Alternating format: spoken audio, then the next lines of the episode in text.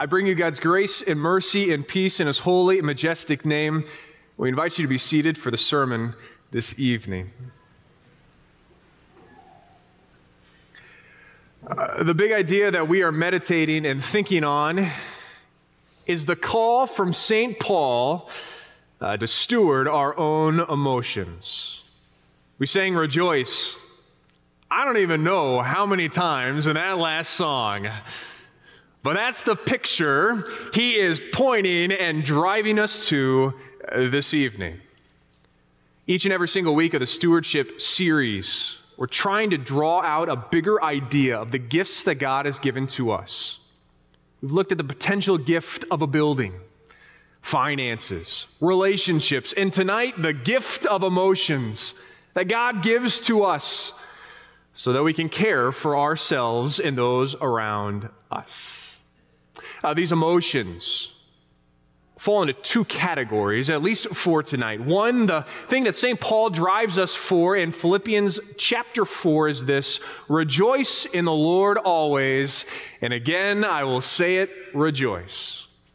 He wants our emotions, our posture to be fixed on uh, the joyful disposition that we have as Christians as opposed to anxiety and worry and fear. It goes by many names, you know them too. It's where we have a knot in our stomach, butterflies in our tummy. We are in a pinch and a pickle, or maybe you're like Elvis and you are all shook up. The closest other language word I could even find would be a German word. It's würgen. It's a little bit, a lot, uh, but it means to choke or struggle or strangle. It's this very intense idea that when we get worried and worked up, it feels like we can't even breathe. St. Paul knows this.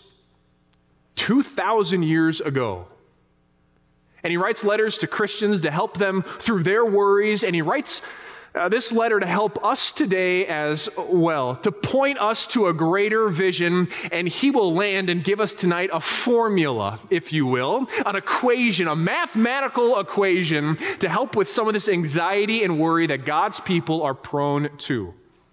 At the start of the sermon for tonight, I'd like to ground us in a little bit of uh, data. Was doing some research and the experts uh, took a survey of 21st century Americans. And by and large, just some data to get us situated for tonight.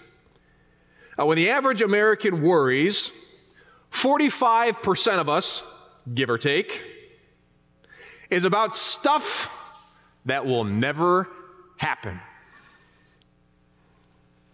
Example your pastor will preach a sermon less than 20 minutes. It's not gonna happen. Data point two 35% of Americans, though, are focused about worries of things in the past. I say this often in sermons, but I think it is so helpful. The couldas, the wouldas, and the shouldas of this world. We live in a constant regret in the things in our past rather than trusting that we have been forgiven and moving on from those anxiety riddled places. 12% of the worries that Americans face is, are things outside of our control weather, local relationships, sabers rattling among the political nations and the experts will tell us that yes, 8% of our worries might be legitimate and for the here and the now, but 92% of them make absolutely no sense. And for all of the anxiety and the worry that we face, St. Paul gives us a new posture and says, Do not be anxious, but rather rejoice in God. We know about this author who writes the book of Philippians. St. Paul is one who would have reason more than most to have anxiety.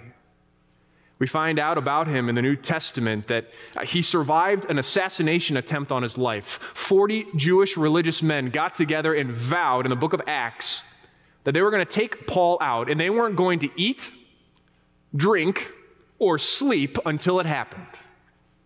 By the grace of God, Paul survived. He would get thrown into prison, be on a ship bound for trial, get shipwrecked on some random island called Malta, and writes this letter sitting in prison. If anyone had a reason to have anxiety, it would be Paul. But Paul's not, if you will, a Debbie Downer or negative Nancy or Johnny Raincloud. Paul points us to a greater picture and image. Tonight, I want to walk through these steps, these equations that he has given to the church of God still to this very day to help us. If you would, you can look with me or just simply let these words wash over you. I'm going to dive into the Philippians reading for today. On page three is where I'm at. It's the epistle, the letter, the Philippians reading. Uh, specifically, I'm at verse six. St. Paul says this Do not be anxious about anything. But, he says in the equation to help us, in everything, by prayer and supplication with thanksgiving, let your requests be made known to God, and the peace of God that surpasses all understanding will guard your hearts and minds in Christ Jesus. To overcome this anxiety, uh, St. Paul says the first thing is this, but in everything give thanks. You see, those prepositions matter.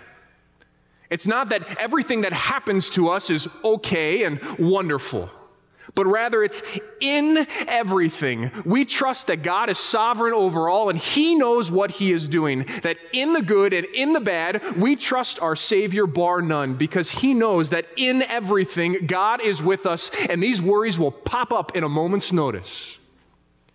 Maybe you're somebody that worries like this, or maybe has worried in the past before. Uh, think with me to your student days you're sitting there in a room and you're thinking about a test that you didn't quite study for, and through your mind comes this thought Lord, if I don't get a good grade on this test, I'm not going to get a good grade in this class, and my GPA isn't going to be good when I graduate.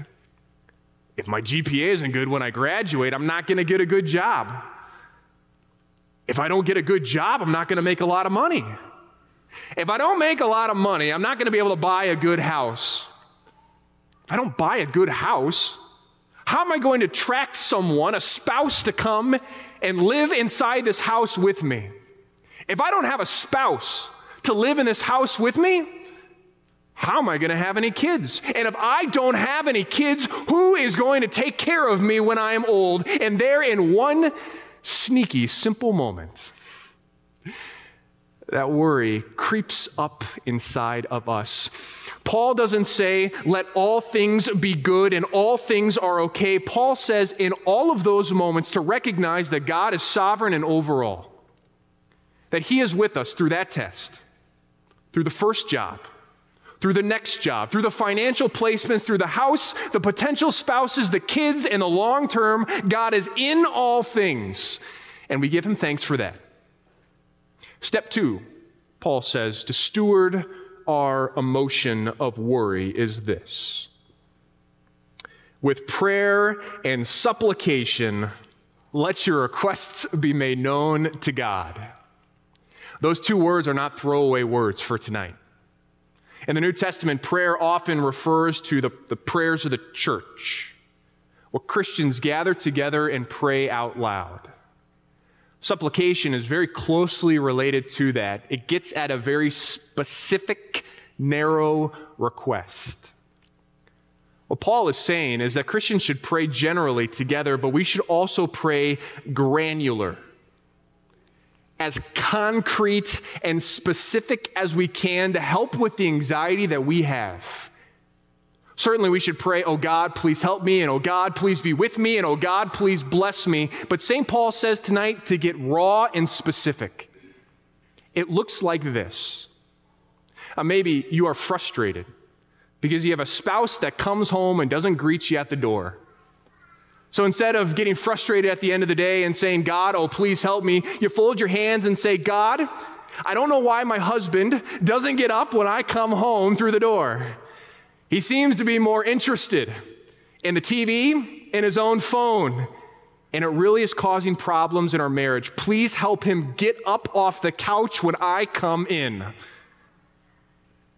Maybe it looks like this you have a trouble in life and trouble at home. Maybe you know of a situation like this, or this is for you where there's just difficulties that abound. And instead of praying, Dear God, please help my home life, you fold your hands and you pray like this Dear God, my parents are constantly fighting. It's hurtful for me to hear as a child, and I go in and I just want to escape to my room. God, please mend their relationship. Help them to be happier, not so angry to each other, and help them to spend more time with me. Amen. For you see, the only thing that is going to cure this anxiety and this worry that we have is to go to our God with specific prayers. Because he says when we recognize that God is in all things and pray to our God, the third part of the equation becomes clear. As he says this in verse 7 and then the peace of God, which surpasses all understanding, will guard your hearts. Paul is writing when he is in captivity, and I don't think that word guard is a throwaway word either. Paul is under guard, constantly having someone walk around him, checking on him, making sure he is okay. He is writing to a group of Christians in Philippi, and that's a Roman colony. There's a base there, and they see the Roman soldiers constantly guarding the base and guarding high value targets. And when Paul would use the word guard, he's trying to invoke this image. That you see the people that are walking around guarding people and prisoners in positions of authority all day long, that's what God's going to do to you. That peace of God is going to walk around you and guard you nonstop better than the Roman soldiers. When we give thanks that God is in all things, pray to Him specifically, we will have that peace. I know, child of God, this is easier said than done. Sometimes we want to be like Marty McFly and Doc. Hop in our, oh, what's that movie called? Back to the future, the DeLorean, and take a trip to the past that we might just sit there and stew. Maybe we want to go to the future and sit there and stew. And when we are tempted to crawl in a hole and sit there by ourselves in the dark, the hope is not to pull ourselves out. The hope is to turn to somebody that has been there for you see, when we're in our darkest, in our deepest, in our most despair, we have a God who doesn't clap his hands and say, Stand up on your own. We have a God who sends his son Jesus to crawl in the hole with us. So that when Jesus dies, we might die too. And when Jesus rises from the dead, we might rise too so that we might see all of the problems in this world, but recognize that God is in everything, that we might pray to Him specifically, and we might have that peace that surpasses all understanding. It is Christ the whole way through. For you see, the only thing that is going to commend Paul to rejoice always in the Lord is that knowledge and the hope of his Savior. A hope that came to him in real time and a hope that comes to you too. Maybe tonight is the first time you've heard it, or maybe tonight it's the millionth time you've heard it. Maybe you are struggling with something specific, something that needs a specific prayer request. You have a God who cares and knows, a God who delights in answering you, a God who sees your anxiety, your worry, your pit in your stomach, how you're just all shook up, and a God who will answer in Christ. My friends in Jesus, as we go forward from this place, I hope and pray this message enlarges our vision of what it means to steward. First, God gives us a gift of joy found when we banish that anxiety. But it's not for us, it's for those around us too. When you face that anxiety and you face that worry, point yourselves to the cross and use this equation from the book of Philippians as we see our God who loves us greatly. As we close out our time in the Word for today, I invite you to pray with me. Heavenly Father, thank you for this gift and opportunity to come together. Thank you that you don't leave us alone in our despair and in our darkness, but rather you send your Son Jesus to pull us out. Lord, when we sit there in our own Good Fridays, remember that Christ had the greatest Good Friday of all. But even though he didn't stay dead, neither do we. We are alive in something new, called not to worry by Paul for this evening, but called to rejoice. Help us to do that, Lord to steward this emotion well, that we might be a blessing not only to ourselves, but a world that is in desperate need of the gospel. Please grant this with a yes for the sake of your Son, Jesus, in whose name we pray. Amen.